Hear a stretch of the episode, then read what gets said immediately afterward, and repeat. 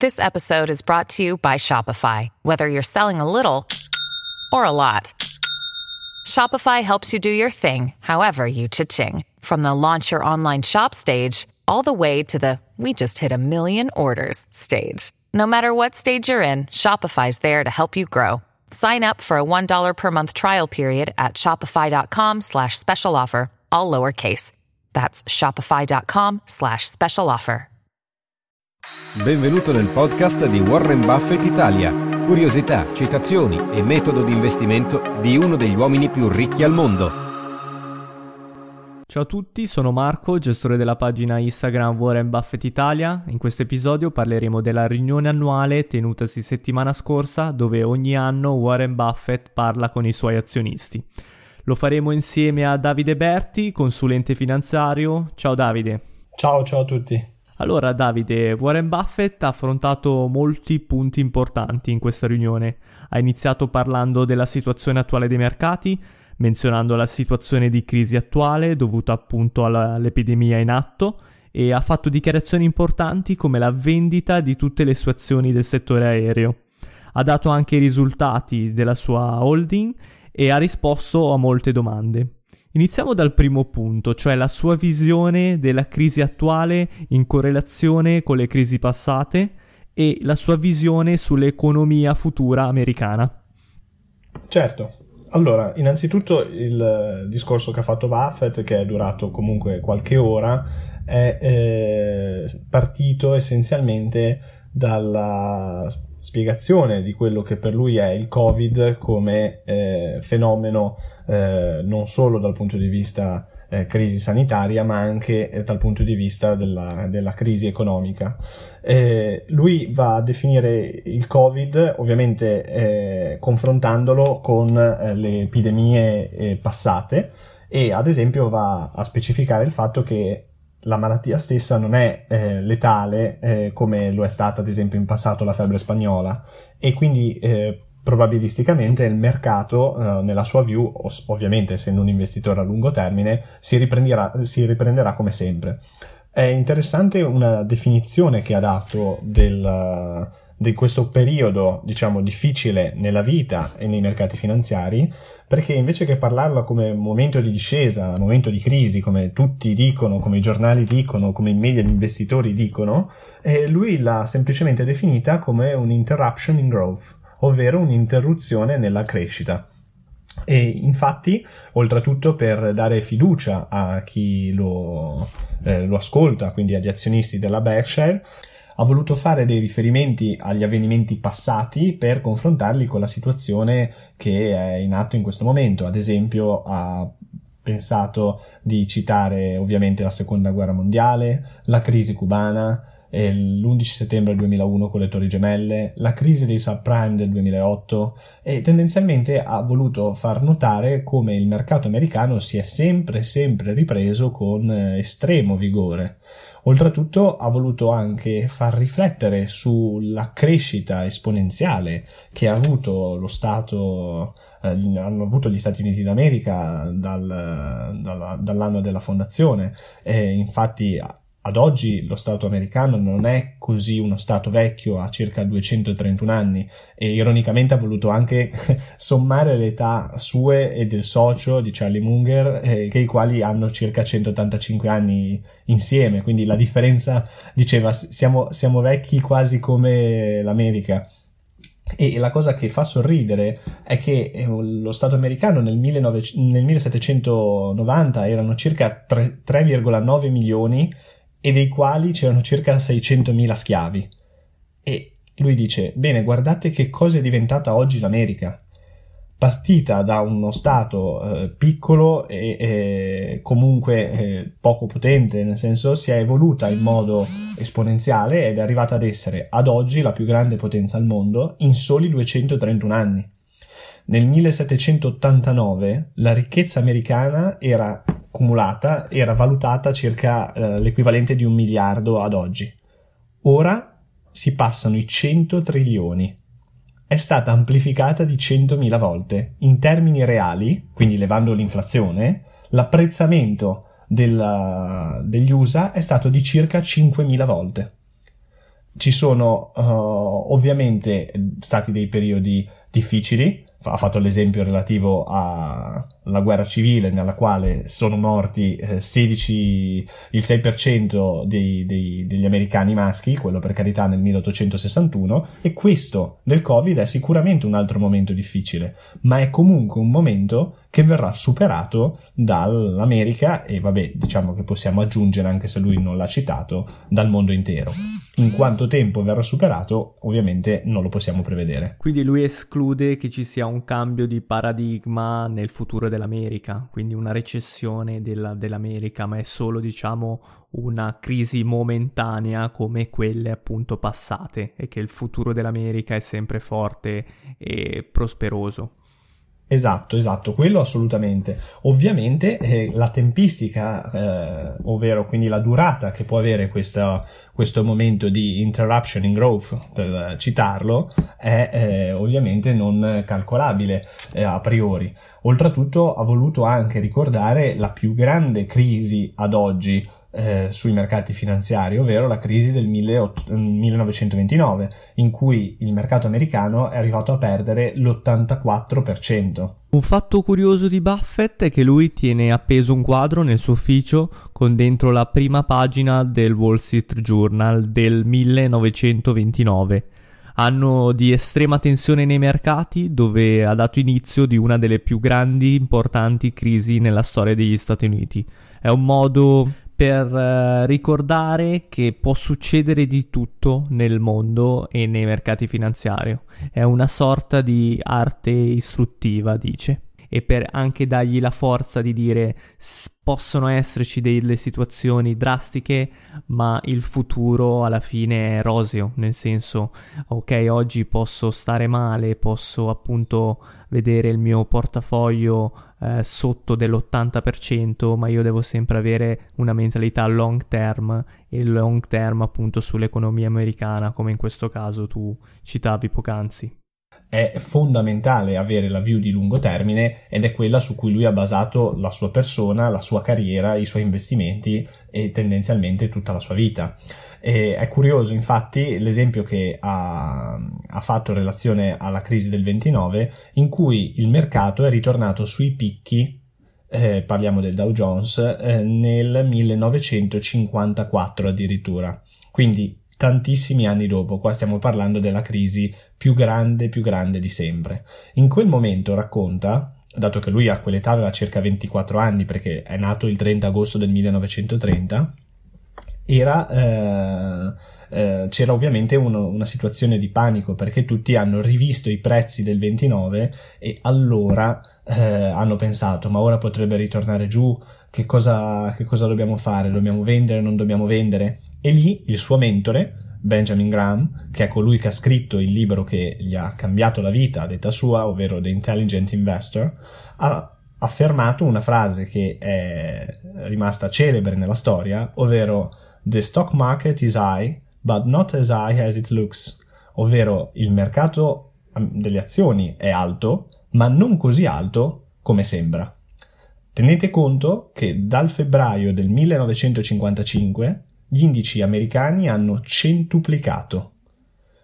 Ovviamente conclude la parte eh, della presentazione Buffett, dopo aver ricordato eh, la potenza eh, della, dell'America e del suo mercato azionario, eh, dicendo "Never ever bet against America", ovvero non bisogna mai andare contro l'America, perché prima o poi si riprende, e quando si riprende lo fa veramente veramente con vigore.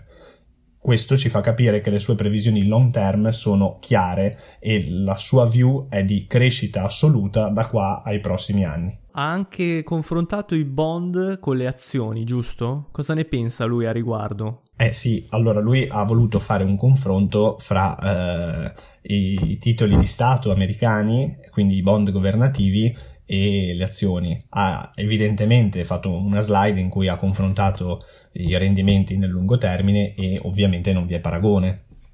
Cioè eh, se uno va, avesse investito in titoli di Stati americani piuttosto che in azioni, avrebbe avuto un rendimento molto molto molto inferiore. E quello che consiglia infatti è eh, se uno non vuole stare a scervellarsi particolarmente sugli investimenti, eh, compra un pezzo di America e dimenticatene.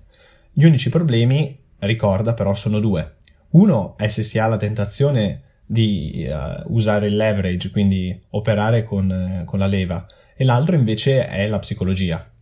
Eh, il leverage è in funzione del fatto che eh, la volatilità potrebbe mettere in difficoltà l'investimento, quindi lui non consiglia di investire a leva i propri, i propri risparmi. E l'altro problema, che è il più grosso di sempre, è relativo alla psicologia, cioè eh, il fatto che nei momenti in cui il mercato scende le emozioni rischiano di prendere il sopravvento, ed è lì che si commettono i peggiori errori di comportamento eh, dal punto di vista finanziario. Eh, ciò che eh, vuole sottolineare è che eh, ha senso investire in un business, comprare l'azienda e non focalizzarsi sull'andamento del, del proprio investimento ogni giorno. E ha ribadito e confermato che loro, eh, quindi come Berkshire Hathaway, continueranno a comprare dei business perché credono che sia l'investimento migliore che possano fare nel lungo termine. Invece nella seconda parte ha parlato a proposito dell'andamento della sua holding, appunto annunciando i risultati e annunciando anche di aver perso cinquanta miliardi e venduto appunto delle azioni del settore aereo. Cosa, ne pe- cosa ha detto nel dettaglio? Esatto, allora innanzitutto come, come già annunciato ha eh, affermato che c'è stata una perdita di cinquanta miliardi, quindi un quantitativo di denaro non eh, irrilevante, e eh, anche ha voluto parlare sia della chiusura delle posizioni aeree e del fatto che ha ancora eh, molti miliardi in liquidità eh, da poter utilizzare sui mercati finanziari. Lui eh, ha voluto più volte eh, specificare che non è liquido eh, così tanto come i giornali affermano, quindi ha tanta liquidità, ma in relazione alla sua capacità di, di investimento ha circa il venti per cento di liquidità, quindi l'ottanta per cento in realtà è investito.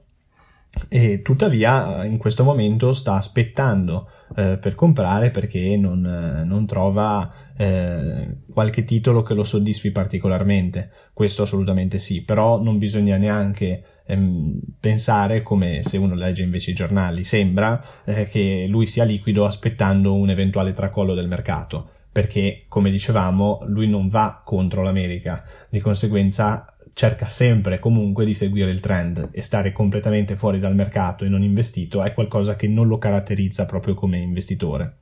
Un'altra piccola cosa che ha aggiunto durante il discorso relativo ai risultati della, della Berkshire è stato anche una, un plauso a Powell, eh, il governatore della Fed, per il fatto di aver avuto, aver effettuato una... una veloce reazione che è stata efficace sui mercati e che ha evitato un uh, potenziale tracollo degli stessi, tanto è vero che questa iniezione di duemila miliardi che è stata fatta sul mercato ha aiutato molto i mercati finanziari, che come sappiamo in quest'ultimo periodo eh, hanno rimbalzato eh, rispetto alla discesa drastica che hanno avuto durante il mese di marzo. Ha voluto paragonare il comportamento di Powell con eh, quello di, di Draghi del duemilaundici e dice: il fatto di aver avuto la lungimiranza di intervenire preventivamente ha, ev- ha evitato il whatever it takes che a- aveva, era stato costretto a usare Mario Draghi per salvare la situazione europea durante la crisi del debito sovrano. E l'altra cosa che invece ha voluto a specificare, ne ha parlato approfonditamente, è in relazione alla parte di portafoglio che ha deciso di che hanno deciso di chiudere totalmente, ovvero quella relativa al settore degli aerei. Il motivo per cui ha voluto scegliere di eh, chiudere completamente le posizioni è perché il business, a suo parere, è cambiato molto e per recuperare ci vorranno molti anni. Quindi non ha senso rimanervi incastrati dentro, perché aspettare è corretto, è sicuramente qualcosa che caratterizza un investitore di lungo termine, ma bisogna farlo con un senso. Quindi lui ha scelto di contabilizzare la perdita, perché se un investimento non è uno smart investment, quindi non è un investimento intelligente, si deve vendere, punto. solo nelle compagnie più grosse è, eh, ha, ha deciso di valutare nel caso di mettere qualche percentuale, ma mai superando il dieci per cento della società. Certo, più che altro lui ha preso in considerazione anche il fatto che le sue valutazioni sul mercato che aveva fatto a priori erano, in questo momento, in questo contesto, le sue valutazioni non sono più applicabili perché il mercato è cambiato. Quindi lui dice: io non, po- non ho più le certezze che mi possono appunto confermare di tenere delle posizioni in un determinato settore, quindi lui preferisce uscire, anche perché diciamo il paradigma è cambiato, giusto?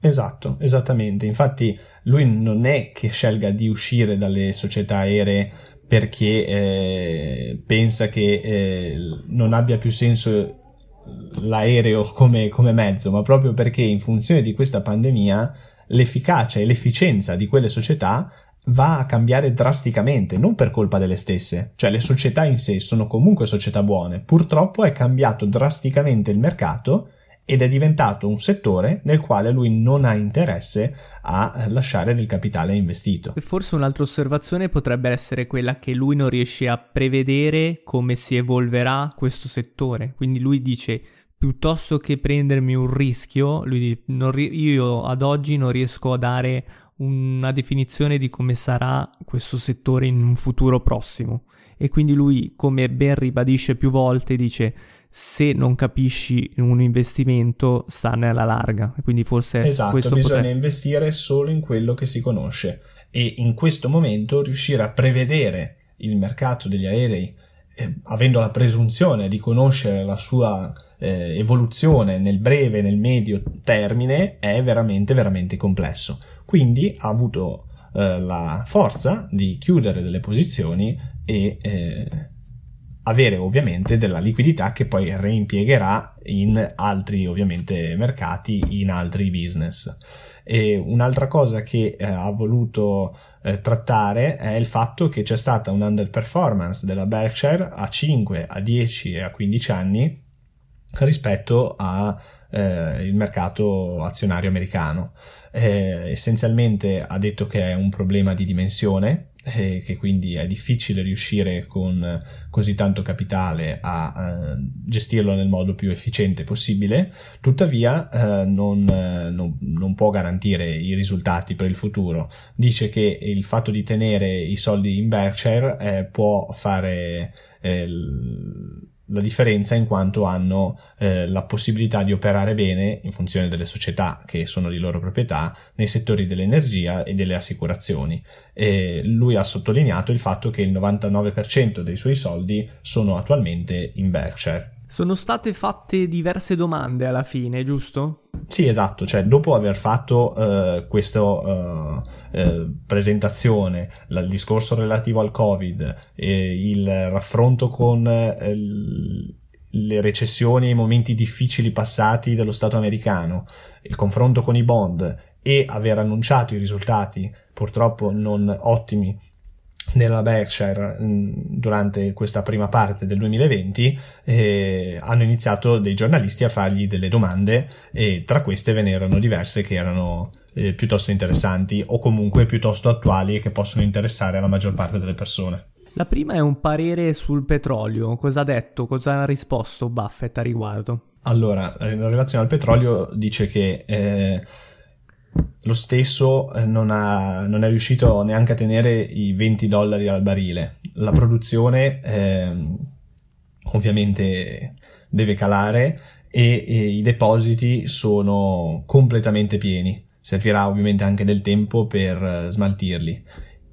Pensa che il rischio di avere delle perdite permanenti nell'investimento sul petrolio eh, possa essere una realtà, e oltretutto un'osservazione interessante che ha fatto è non solo relativa al petrolio ma anche alle compagnie petrolifere che eh, essendo particolarmente indebitate e non incassando perché non, non vi è consumo eh, della materia, eh, rischiano di mettere in difficoltà anche le banche che allo stesso tempo gli hanno prestato un quantitativo importante di denaro. Quindi bisogna fare attenzione non soltanto a il petrolio in sé, quindi andare a investire sul petrolio, perché non è scontato che ci sia un rimbalzo importante del prezzo e il rischio è particolarmente alto, ma allo stesso tempo anche alle società petrolifere che, essendo eh, ovviamente eh, fortemente indebitate, rischiano di avere delle crisi di liquidità importanti. E oltretutto lo step successivo del ragionamento è anche fare attenzione alle banche che hanno prestato quantitativi importanti di denaro a queste società, che ovviamente in questo momento sono in estrema difficoltà dal punto di vista sia operativo sia dal punto di vista ovviamente della liquidità della, e dell'equilibrio finanziario del, del, dei loro bilanci e della loro attività. Un'altra domanda che gli è stata fatta è relativa al possibile fallimento dello Stato americano a causa del grande debito, è corretto? Sì, esatto. Lui ha chiaramente detto che lo Stato americano non può fallire perché può stampare soldi nella sua moneta, cioè eh, possono stampare dollari e quindi non è una cosa che può capitare. E ovviamente se uno stampa tanti dollari c'è un problema relativo a una possibile inflazione, quindi una svalutazione della moneta, ma questa comunque è un'altra storia. Il discorso relativo al fallimento è eh, quindi una risposta secca sul no, eh, e la domanda era in funzione del fatto che il deficit americano continua ad aumentare e quindi le entrate sono sempre inferiori delle, delle spese, quindi c'è un continuo indebitamento. Eh, ovviamente in questo momento, collegandosi al discorso dell'indebitamento, eh, ha anche detto che eh, abbiamo dei tassi negativi e di conseguenza eh, ci sta e ha sensato anche andare a indebitarsi per un, per un paese, eh, però non sarà così per, eh, per l'eternità. Di conseguenza nel prossimo futuro non sa come possa poi evolversi effettivamente il bilancio dello, dello Stato americano. Un'altra domanda interessante che è stata fatta è quella relativa ai buybacks, cioè l'acquisto di azioni proprie. Cosa ne pensa Buffett a riguardo? Allora, è stato molto molto eh, drastico su questo, perché eh, ha detto che come, diciamo, comportamento da parte delle società, soprattutto in un momento difficile come questo, eh, è stato un comportamento abbastanza sciocco che eh, porta una sorta di leva nelle azioni e leva i soldi dalla cassa che permettono alle società di rimanere più stabili nel medio termine, nel breve medio termine, e eh, di avere del denaro da investire per crescere nei prossimi anni, perché il buybacks non è altro che acquistare azioni proprie utilizzando il denaro che uno ha in cassa. Ovviamente aiuta eh, gli azionisti perché aumenta la domanda e quindi tende a far salire il prezzo dell'azione, però la finalità poi sotto sotto tendenzialmente la va a riassumere semplicemente in quello, cioè il fatto di comprare per far salire il prezzo ma poi non dare un valore effettivo aggiunto concreto alla società. Quindi dice che servono per gonfiare il prezzo e basta. Un riferimento l'ha fatto al comportamento appunto della Boeing, eh, che è, oltretutto essendo una società eh, aerea eh, è in estrema difficoltà ed è andata avanti durante tutto il duemiladiciannove a fare buybacks per continuare a cercare di gonfiare il prezzo dell'azione, e ora si ritrova nella situazione di non avere cassa e allo stesso tempo o averne comunque meno di quella che ne avrebbe potuto avere, e quindi dover chiedere dei soldi a debito che però eh, avendo una, un equilibrio finanziario più precario è ovviamente più difficile che gli vengano dati, o se gli vengono dati il tasso è sicuramente meno conveniente. Quindi il vantaggio di aver fatto dei buybacks è stato semplicemente quello di gonfiare nel breve termine eh, i prezzi, ma nel medio-lungo termine ciò che fa crescere effettivamente il prezzo è il valore e il valore e il valore intrinseco dell'azienda, non il fatto che abbia fatto continui buybacks negli anni per gonfiare il prezzo. E questa è una risposta che dallo stesso Buffett ce la possiamo aspettare, in quanto lui è il value investor più grande di sempre e di conseguenza se non pensa al valore intrinseco dell'azienda lui, non so chi è che dovrebbe pensarci. Certo. Allora, in conclusione, che nozioni principali possiamo portarci a casa da questa riunione di Buffett? Allora, essenzialmente la, la cosa secondo me più eh, importante che dovrebbe darci tranquillità è il fatto che anche il più grande investitore al mondo, che ha ammesso tranquillamente eh, che sono stati bruciati cinquanta miliardi eh, durante eh, la prima parte del duemilaventi, è sereno e tranquillo sul fatto che i mercati nel lungo termine si riprendono. Io parlo uh, di quei mercati in generale, anche sulle, se lui ha parlato di quello americano, perché comunque il discorso fatto vale tendenzialmente se uno anche va a investire globalmente.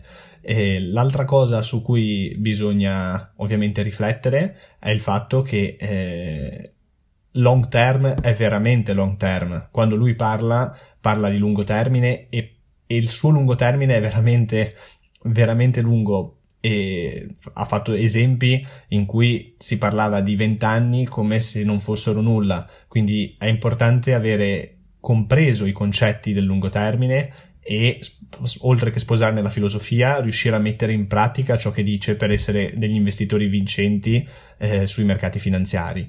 Inoltre eh, fa riflettere anche il fatto che eh, una crisi come quella in cui siamo in questo momento può effettivamente cambiare radicalmente dei settori. Quindi, soprattutto se non si ha investitori esperti, prima di andare a comprare un singolo titolo bisogna ragionare veramente bene, non solo guardando il bilancio, ma anche guardando le potenzialità di crescita e di sviluppo che avrà nel lungo termine in funzione anche di questa crisi, che sicuramente è un evento che crea e che porta dei cambiamenti drastici ai settori eh, in cui si può investire.